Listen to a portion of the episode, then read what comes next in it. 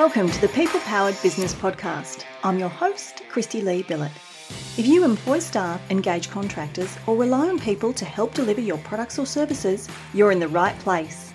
Join us each week as we dive in to uncover what makes people tick, learn the best strategies and tactics to build an amazing team, and most importantly, discover how you, the business owner or leader, can unleash the power of your people to help create the successful business you deserve. Let's get started. Hi there, it's Christy Lee here, and welcome to episode number 123 of the People Powered Business Podcast. So great to have you here. Hope you're having a wonderful day, whatever it is that you are up to. Now, today's episode of the podcast is going to be a conversation that I know some of you are going to find a little, I want to say, confronting and possibly challenging. And I know it's something that many of you are hoping is not the case. But what we're talking about today is workplace flexibility for our team. What it looks like in a post or current COVID era, and what does it really mean for you and your business? Because here's what I have noticed recently. I'm going to share some of the projects I've been working on with some of my clients and the stark reality that has confronted us when it comes to the need for workplace flexibility things just ain't like they used to be, folks. There's no denying the fact that things have changed. I'm going to chat a little bit about why. And what once was a workplace perk in terms of flexibility in the workplace is now simply the new norm. It's a baseline expectation from employees. And as business owners and people who run and manage businesses, sometimes that's really hard for us to not only get a grasp of, but also figure out how we can actually compete in that market because, you know, for many of us, it's not that simple. So, we're going to talk about why workplace flexibility is the new norm, why we need to pay attention when big businesses such as Telstra, who I'm going to share a little bit more about in a moment, are taking this so seriously, they are changing agreements and awards with the Fair Work Commission to embed this into their workplace rights. And if, if they're doing it, then we ought to be better paying attention as well. And I guess also what workplace flexibility can actually look like because it's not the same for all of us. And, you know, for many of us, we can't simply say, sure, work from home all the time because it just doesn't work. But what can it look like so that we can actually win this war on talent? Because it is really impacting our ability to attract people into our businesses. Now, I know for some of you, you might be perhaps rolling your eyes or getting that sinking feeling in your stomach where you're thinking, come on, can't things just go back to how they were? Or why is everything the employee's way? Um, why do we have to keep bending and flexing to suit their needs? And I get it. It can be frustrating, but sticking your head in the sand on this one is definitely not the answer. And we have to deal with the reality of what we're faced with in the market that we are in right now. And just like anything, markets will change, things will change. But right now, this is what we're dealing with. And to be honest, I think this is one thing that isn't going to change dramatically moving forward. So let's look at workplace flexibility, what it is, and, and why it is the new norm. So, here's the thing when we talk about flexibility, we're talking about a lot of different things, but really at the crux of it, we're talking about giving employees the choice and the chance to work their role more flexibly. And that can mean different things for different people. So I'm thinking right now um, of some of our members of People Powered HR actually, who have a really flexible approach to when their staff do the work. For them, it doesn't matter whether the work's done at 10 a.m. or 10 p.m. as long as it's done. literally, it does not matter to their business. As long as the work is done, that's what matters. So they're really flexible around when the work is done. And for many of their staff, particularly those that are parents, to be honest, it means that they are doing work of an evening or of a night, maybe after the kids are in bed, because that works for them. And it means they can be present to, you know, do school pickup, run around on the afternoon activities, uh, which are all back in swing. And I've got to say, I'm finding it exhausting getting back into that routine this year. But it gives them that flexibility. And what it means is they're able to not only attract great staff, but keep great staff because that's what they want. So it could look like, you know, when the work is completed. Obviously, it also is where the work is completed.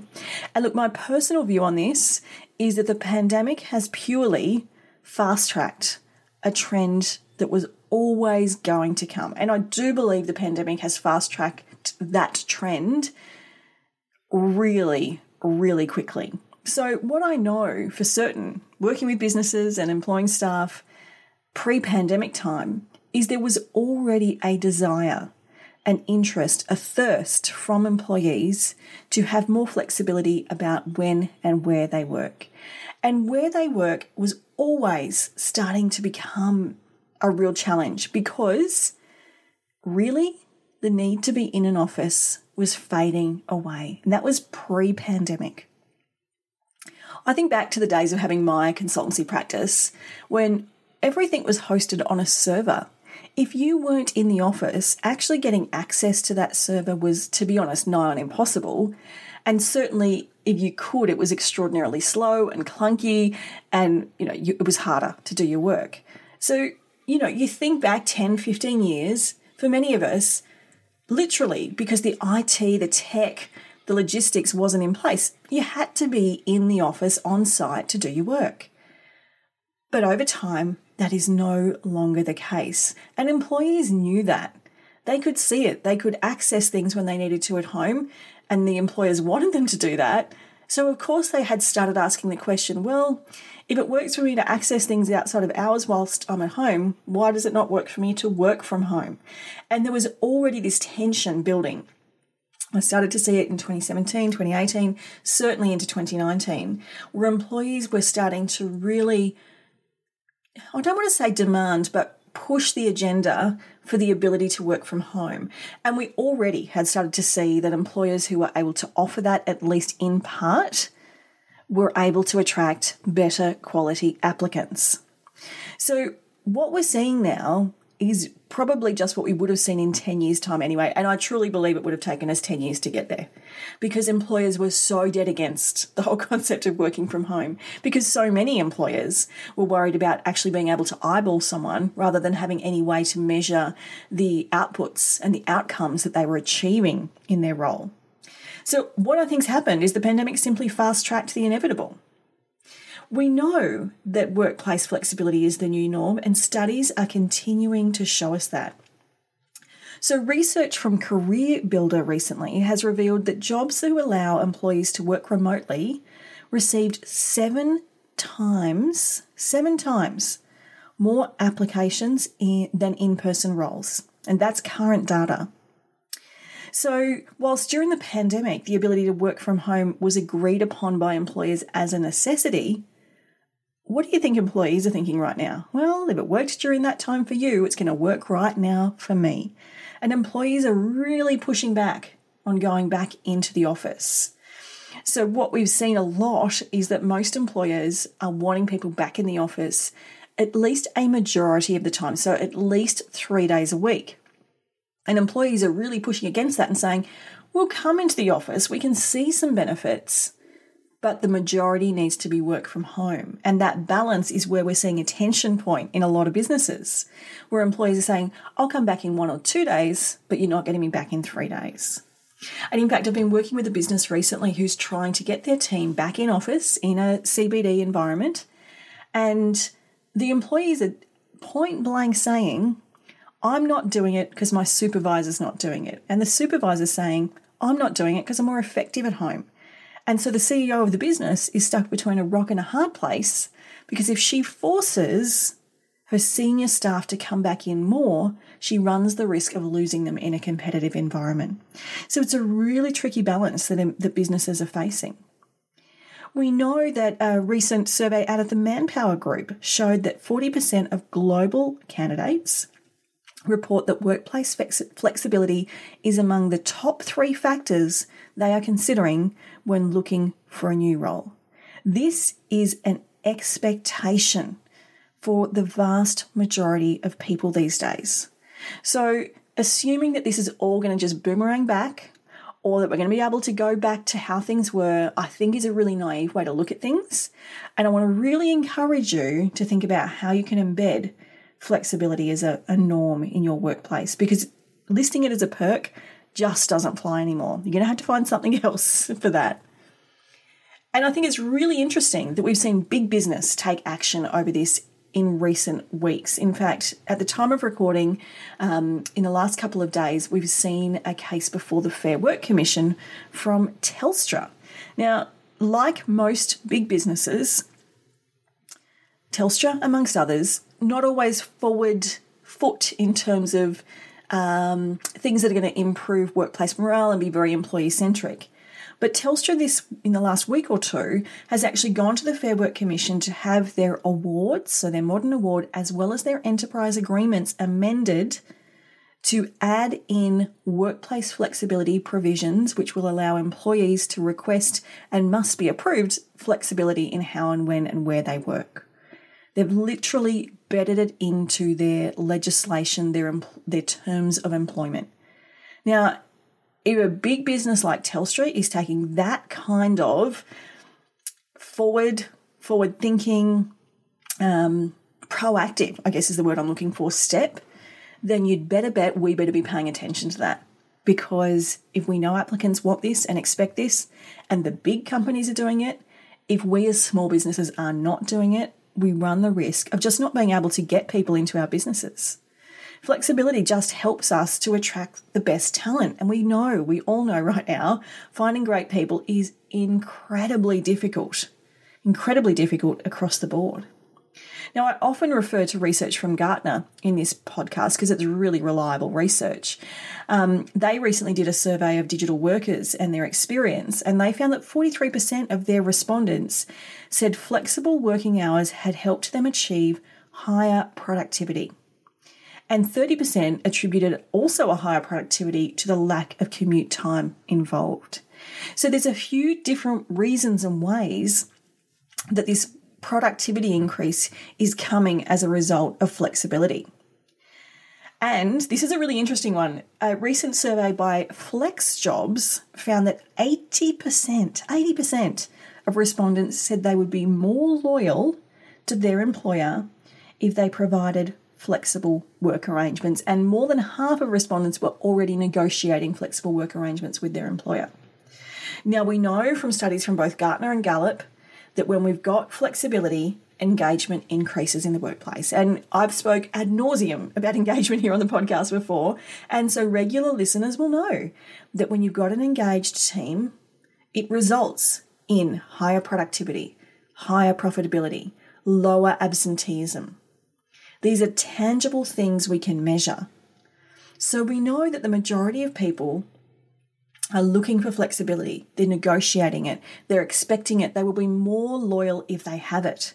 So we need to think about how this looks for us in our businesses. I want to share with you a couple of recent examples which have really highlighted this for me. I've been working on a couple, many actually, really big recruitment projects with clients recently. Now, as a HR practitioner, I don't often work on just recruitment projects, but for my members of People Powered HR and my loyal consulting clients, I will assist with recruitment projects because it's such an important thing to get that hiring decision right the first time. Now, recently I was working with a client who was looking for a part time employee to work in their office in a CBD location.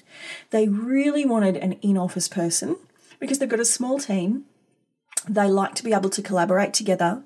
They find the in office scenario better for training, better for onboarding.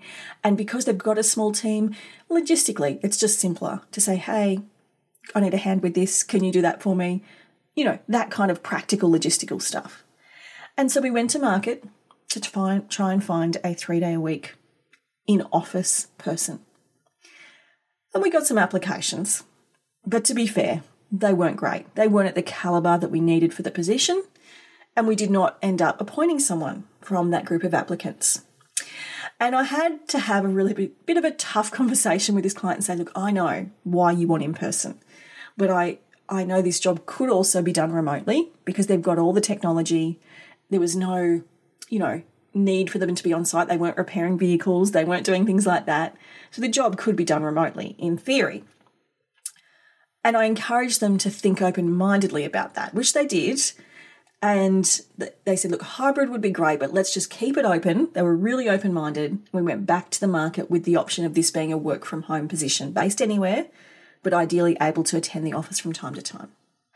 We went from 50 applicants of a poor caliber to two and a half thousand, two and a half thousand applicants. And a really huge volume of those applicants were of a very high caliber. They were spoilt for choice. It was a tough decision.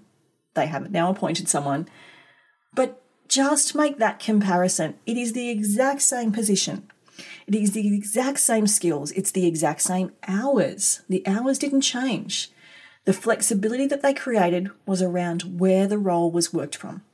50 average applicants to 2,500 with a good portion of really quality, really great quality, actually, strong applicants because they were open minded and became flexible. Another example is one of our members of People Powered HR was recently hiring for a very important team leader position in an allied health kind of environment. And they again wanted someone in person because the role had always been an in office position in a CBD location. And that was really important that they kept that going. But they're in a really tough market. Finding people with this skill set, they're as rare as hen's teeth at the best of times. In the current market, it's even tighter. And they knew that would be tough. So they tried the in office option. No applicants, no potentials at all. And so they decided look, I'm going to be flexible and I'm going to see what happens if I put this out there as a remote position working from anywhere in Australia. Now, they didn't get two and a half thousand applicants, but they got a handful of applicants, which for this role was amazing. And they have got an exceptional new employee out of that process who they wouldn't have got if it had to be in their CBD location office because they actually live in a different state. So, by being flexible, again about location, is what's really been able to attract the right people into these roles. Now, these roles, these examples are both work from home examples, but that's not the only way that you can add flexibility in.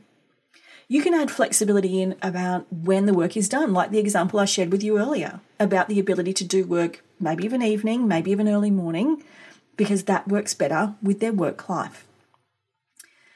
Perhaps you can be flexible about um, the, the number of hours worked. You know, and we're seeing this rise of the four day work week come in. And the four day work week is not about working part time. The four day work week is about getting a full time equivalent workload done in four days or the equivalent of four days. And the businesses that are implementing that, it's not necessarily four full days, it's perhaps 30 hours over the week, however you want to work it. I think the key here is focusing on outcomes and what's being generated in terms of outcomes rather than the hours being put in. Because to, to be honest, think about it yourself. If you can get the same outcomes in, in less hours or in different hours, are you still getting the same outcomes? Are you still able to service your clients? Are you still making profit? Because if so, what's the harm in thinking about flexibility? For many of us, it is quite a mindset shift to go from one to the other. But I really believe that this was always coming. And so I think we just got to get on board and run with it. And I personally love it. Now, I know that it's not for every role in every business, and there will always, be some jobs that need to be done at certain hours. We need nurses and doctors available all the time. We're going to need them to work certain hours. If you run a business where you're building houses or you're in a trade setting, of course, you need people on site. They can't. I totally understand that that is not relevant to working from home. But could there be flexibility on hours? You know, does the work need to start at 7 a.m. and finish at 3 p.m., or could it be done 9 a.m. to 5 p.m. or 10 a.m. to 6 p.m., for example? Now, I know that's not traditional in a trade setting, but if that's prohibiting people from being able to work, maybe because they've got care responsibilities, or, you know, it could be a whole range of reasons then why not think laterally? And that's all that this is about thinking laterally to see how you can offer flexibility. Maybe, although you've only ever employed full time people, now's the time to start to think about more headcount, but part time people to again allow that flexibility for someone to maybe be working a second job, sharing care responsibilities, studying. In fact, I've spoken to several people in the last week who want to balance part time work and they want to go back to study. Um, and that's great. But you've got to be able to offer that flexibility. So, this is about thinking laterally, thinking about what flexibility you can offer, what flexibility is important to the type of people you want to attract into your business, and how you can bed that in. I'm a massive advocate for workplace flexibility. The whole reason I've structured my business the way I've structured it now is I wanted location independence and I also wanted hours independence. I didn't want to be stuck in a nine to five situation. I didn't want to be stuck managing a team of people in an office. I wanted everyone to be able to work from wherever they work best. And some people like working in an office, and it's why so many hot desk, shared, um, uh, what are they called, sort of shared office situations are, are so popular right now. But it's not for everyone, and there are different ways to do things. So, if you're finding it a bit of a struggle with workplace flexibility, I just want to encourage you to think about this. Flexibility in the workplace for your employees is the new norm. It is an expectation, it's no longer a perk, and it is what everyone else around you is doing. So you need to find ways to bed it in. If the big guys like Telstra are taking it that seriously, then we absolutely need to be taking it that seriously ourselves. And it's just a matter of thinking laterally and what it can mean for you and your business and your team. And it doesn't mean you need to um, necessarily give away the things that are important to you as the business owner. That's not at all what I'm suggesting. But think about outcomes versus inputs, what you're measuring, and how it can be better leveraged. Because if you can give the flexibility your people want, you're going to retain them, you're going to increase engagement, which increases productivity, which increases profitability, decreases absenteeism. It all is good news. So have a think about it, see what you can come up with, and let us know. Now, if you'd like to join a conversation about workplace flexibility and share your ideas with other business owners and leaders and managers, I really encourage you to join us in our Facebook group, HR Support for Australian Businesses. If you search in Facebook groups, you'll find it there. But I'll just pop a link in today's show notes to make it easier for you. But come and join us there and uh, let us know what you're doing to um, harness workplace flexibility for your team. I'd really love to hear from you. That is it for me for today. Thanks so much for joining me here on the podcast, and I'll be back again next week with a brand new episode. Take care, everyone.